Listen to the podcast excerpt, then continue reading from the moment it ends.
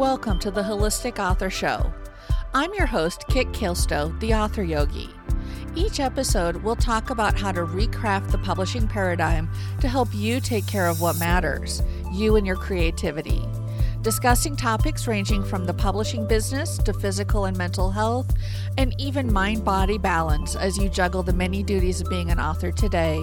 The Holistic Author Show will help you make the choices you need to craft the right publishing career for you. And now, this week's show.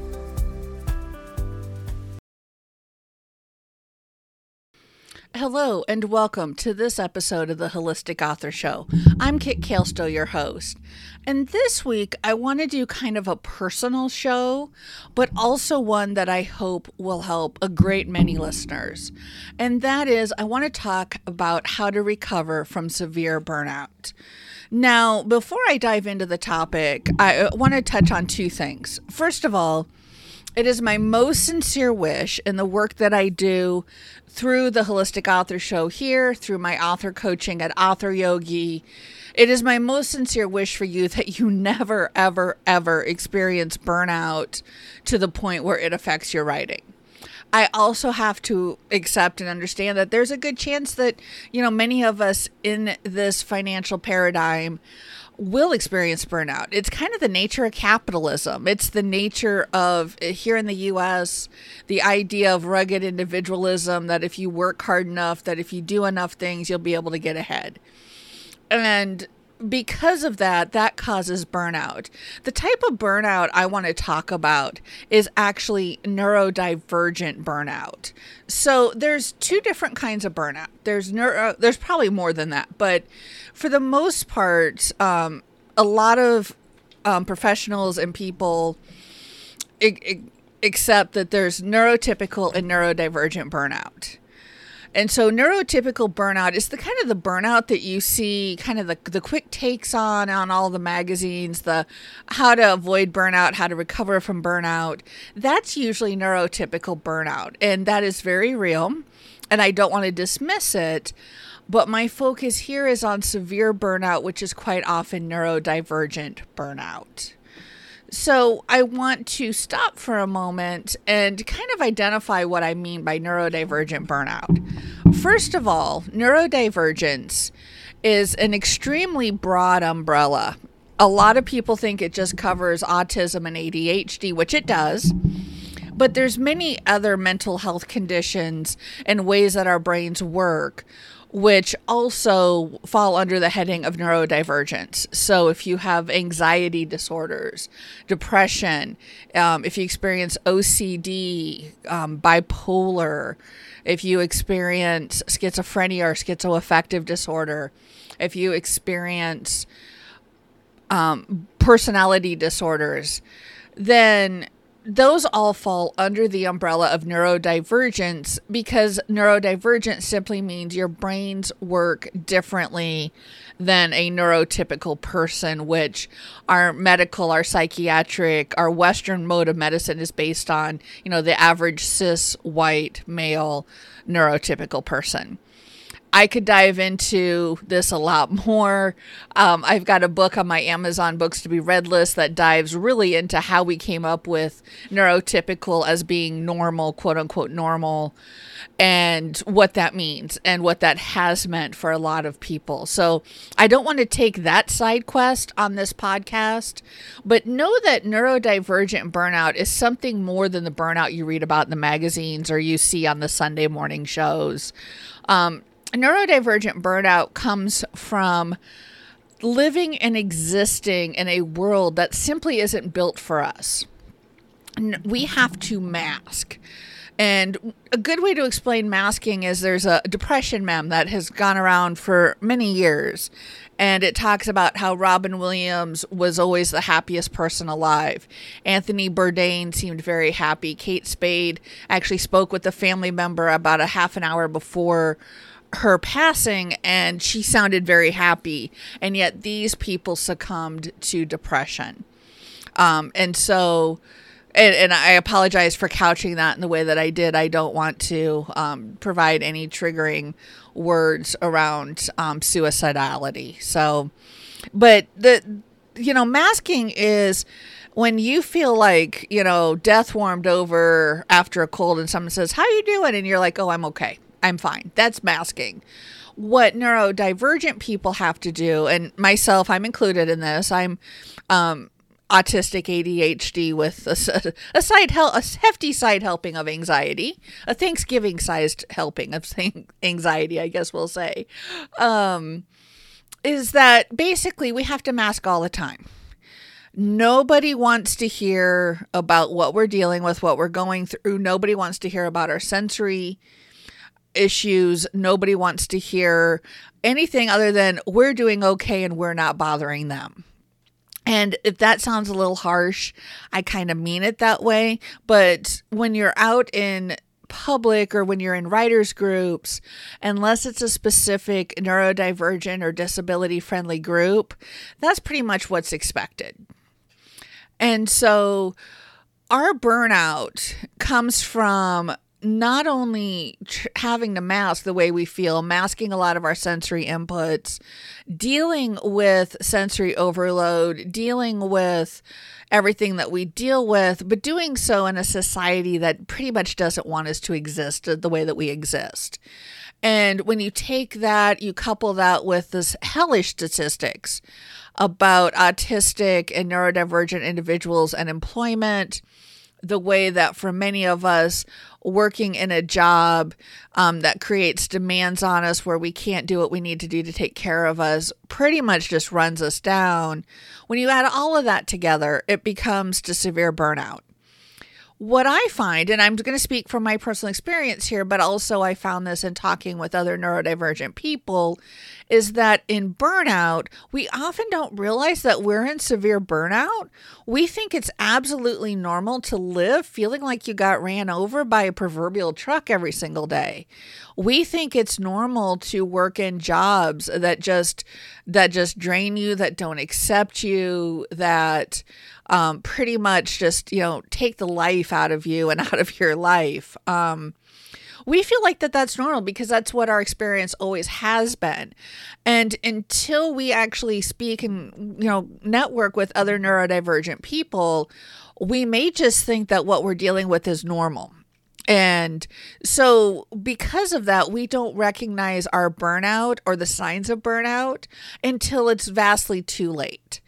The other issue that you run into with burnout is that people think you can just get over it. You can, you know, all those articles I was just talking about, all those articles, all those, you know, healthy news segments talking about getting over or curing your burnout. For many people, but especially neurodivergent folk, the burnout isn't so much something you get over, but it kind of goes into remission. It waxes and wanes. It's always there under the surface, ready to pop its head back up again. And it's on to us to be very careful with how we manage our energy, how we manage what we do in order to keep that burnout kind of at arm's length. But sometimes that isn't possible and so, for example, I had very severe burnout. I thought I was getting better. And now, as 2024 starts, I'm recording this the first part of January. It will air the first part of February 2024. I'm realizing, you know, oh crap, I'm in burnout again, or I'm, you know, coming out of burnout again. And I thought I was done with this. And that's kind of the cycle that neurodivergent people get into. So this is going to run long. I'm almost at the 10 minute mark already, just explaining all of this. But I want to talk a little bit about what I do or what I am doing to come out of severe burnout and kind of what that burnout looks like. So, what does a burnout, severe burnout look like? And I'm going to have to use the word functional here. I absolutely hate that word for, as applied to people because, you know, furniture is functional, not people. And I wrote a blog on that topic. But for many of us, we are still going through our daily lives. You know, I graduated magna cum laude from college while in severe burnout. So a lot of people go through our daily lives. On the outside, we don't look like we're in burnout when we have not just am drowning, but we drowned inside. Um, we are done. And so what I find is that the physical symptoms, especially for somebody with a chronic illness and the chronic illness that the medical community pretty much just hand waves away, which is fibromyalgia. Um, I'm in rural Missouri. If you're getting treatment for your fibromyalgia, that's awesome. And I'm so happy for you. Here in rural Missouri, it's they don't they took it off they didn't want to deal with it so they just took it off my medical chart so i don't get treated and have never really gotten good treatment for my fibromyalgia because it is considered the modern day hysteria and so, you know, on a normal basis, the physical, the exhaustion, the aches and pains, the calling out to sick, um, more often, which works if you have sick days. But I've worked um, without without sick days or vacation now since 2021, so that gets you an idea of the burnout, um, what causes it too. But you know, those physical symptoms don't mean much to me because that's something I deal with because of the fact that I am medically abandoned. So we think about the emotional symptoms. Well, you know, having little or no interest in things, having a low mood, well, that's my depression. I have major depressive disorder. And so, again, I can't count on those mental health symptoms to tell me that I'm in burnout either. The only way that I really know that I've been in severe burnout is that it's 2024 and I'm trying to figure out where the last three years went. Um, I'm also not alone in this. But the other way, and since we're authors, this is the way I wanted to talk to you about it, is if I look at my word count tracker, I use an Excel spreadsheet. Um, I track my um, word count. I used to do it daily. Now I do it monthly. I kind of do it week by week. So when I look at this, um, my 2020 total was 566,194 words. That's down about 80,000 from my 2019 total. Um, but you know, that's still half over half a million words is not nothing to sneeze at. If I look at 2021 though, my total was 299,868 words. So roughly half. Um, maybe a little a little bit more than half just kind of doing some brain um, calculations there. But, you know, my word count total dropped in half in 2021. 2021 also, incidentally, is the year that I had to do one college class on campus each semester because my college decided the pandemic was over and even though I was promised an online degree that they're no that's not how they were going to do things. So you know, I could see that drastic word count, but wait, it gets better.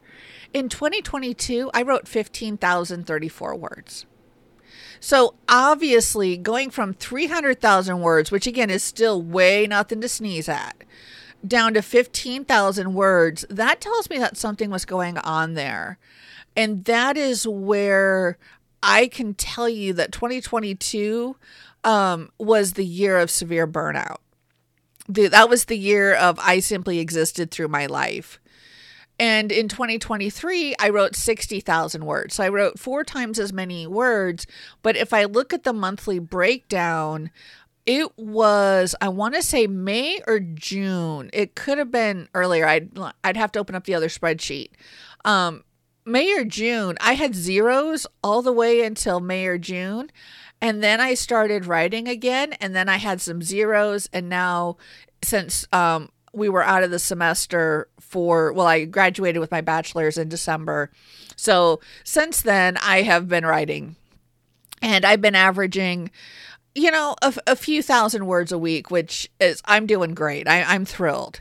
Um, and that's one of the ways actually that I have started to support myself as I ease out of burnout and that is, I am not as hard on myself as I used to be. You know, I, and it really took seeing those numbers and realizing what impact that had on my life as an author because I've always been an author. But during that severe burnout period, I was thinking about giving it all up.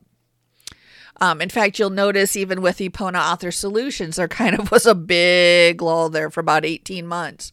I was thinking about giving it all up. Um, and so the that fact is I had to come back to myself, remember that I'm a storyteller, remember that telling stories, being an author, communicating with other authors, helping other authors, I had to remember that all of that was part of who I am and part of my my self-care. And so I started making writing my self care and doing something that I want to do for myself really helps start to nurture me out of that burnout.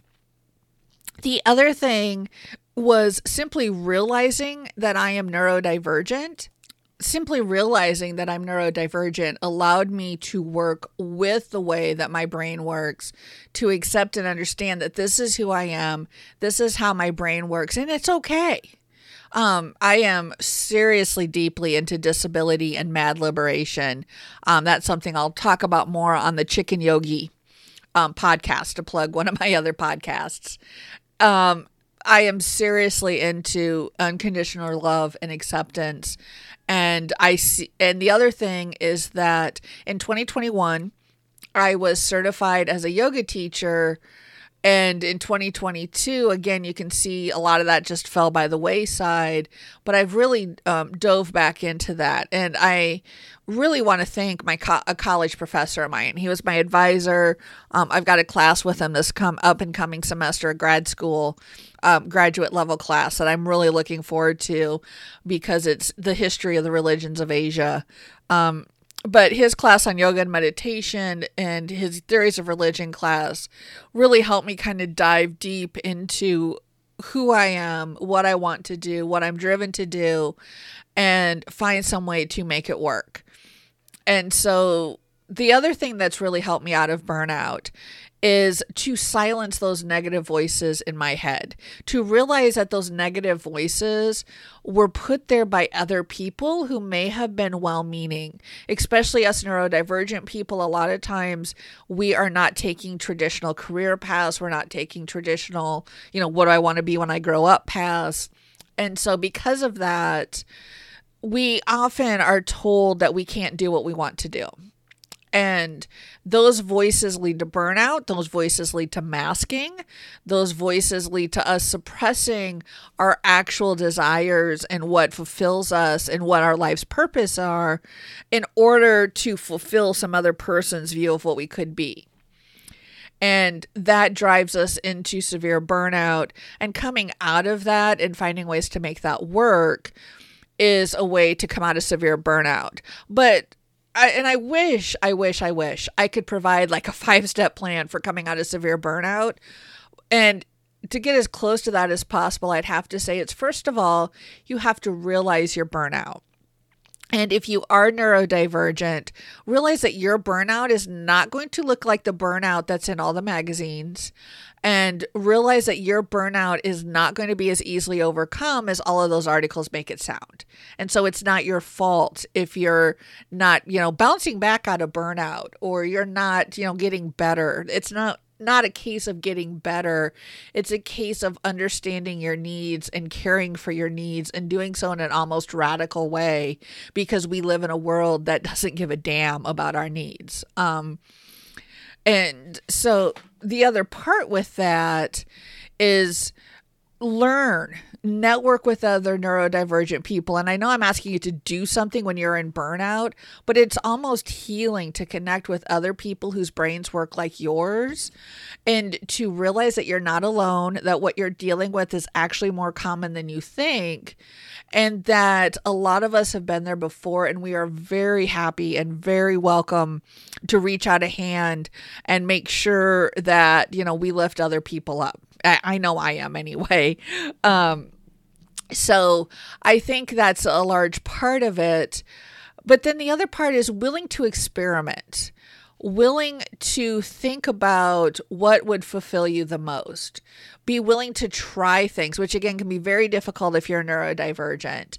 Um, we we tend to they call it monotropism, the way that we view the world, and so because of that, we tend to view the world through, you know, one thing at a time.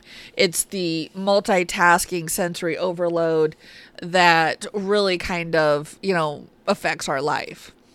So be willing to try new things or to experiment be willing to think about and and when i say try new things don't don't force yourself onto the okay i'm going to do yoga every morning and I say that because doing more yoga is something that I want to do as self care, but you know, the brain, the schedule, sometimes it just doesn't work out. But when I say, you know, if you say, you know, okay, this is helping me, I want to do more of it, don't make it something you have to do. That tends to throw up blocks for the neurodivergent brain. Try to find ways to make it fun, try to find ways to bring it into your life, try to find new routines for it. And the other thing is just to be patient. It is going to take a long time to come out or to put that burnout into remission because it took a long time to get you into burnout. That was a steady depletion of your resources over a long period of time. You need to build back up those resources. And unfortunately, many of us need to do that while existing in a world that is doing nothing but depleting our resources even more. So there is a case where we need to bring these you know our resources back up to a certain level but we need to do so in a way that is safe and healthy for us. We can't do you know the neurotypical okay it's the new year i'm going to go to the gym every day lose 20 pounds sort of thing. And that's not really healthy either to be honest with you.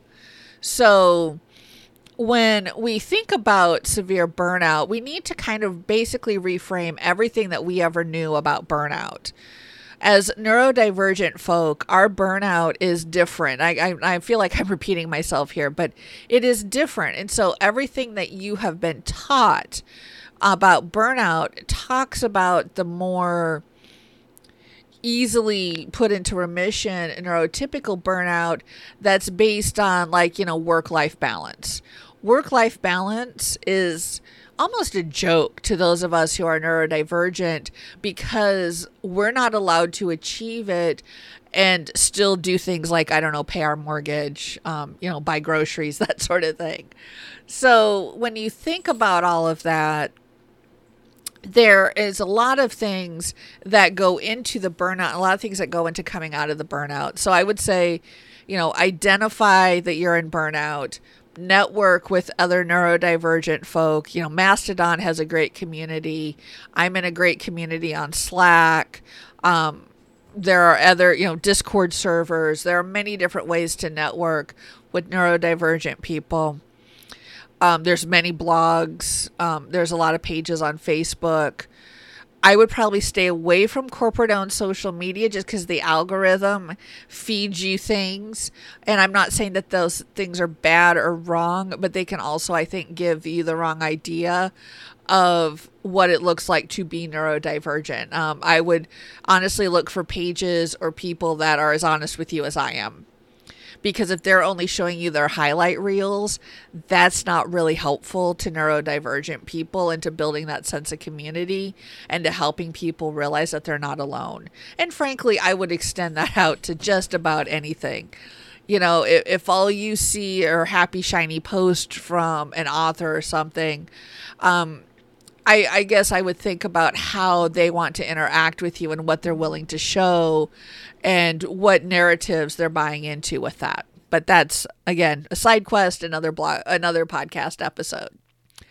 So network, find out information, and then be willing to experiment.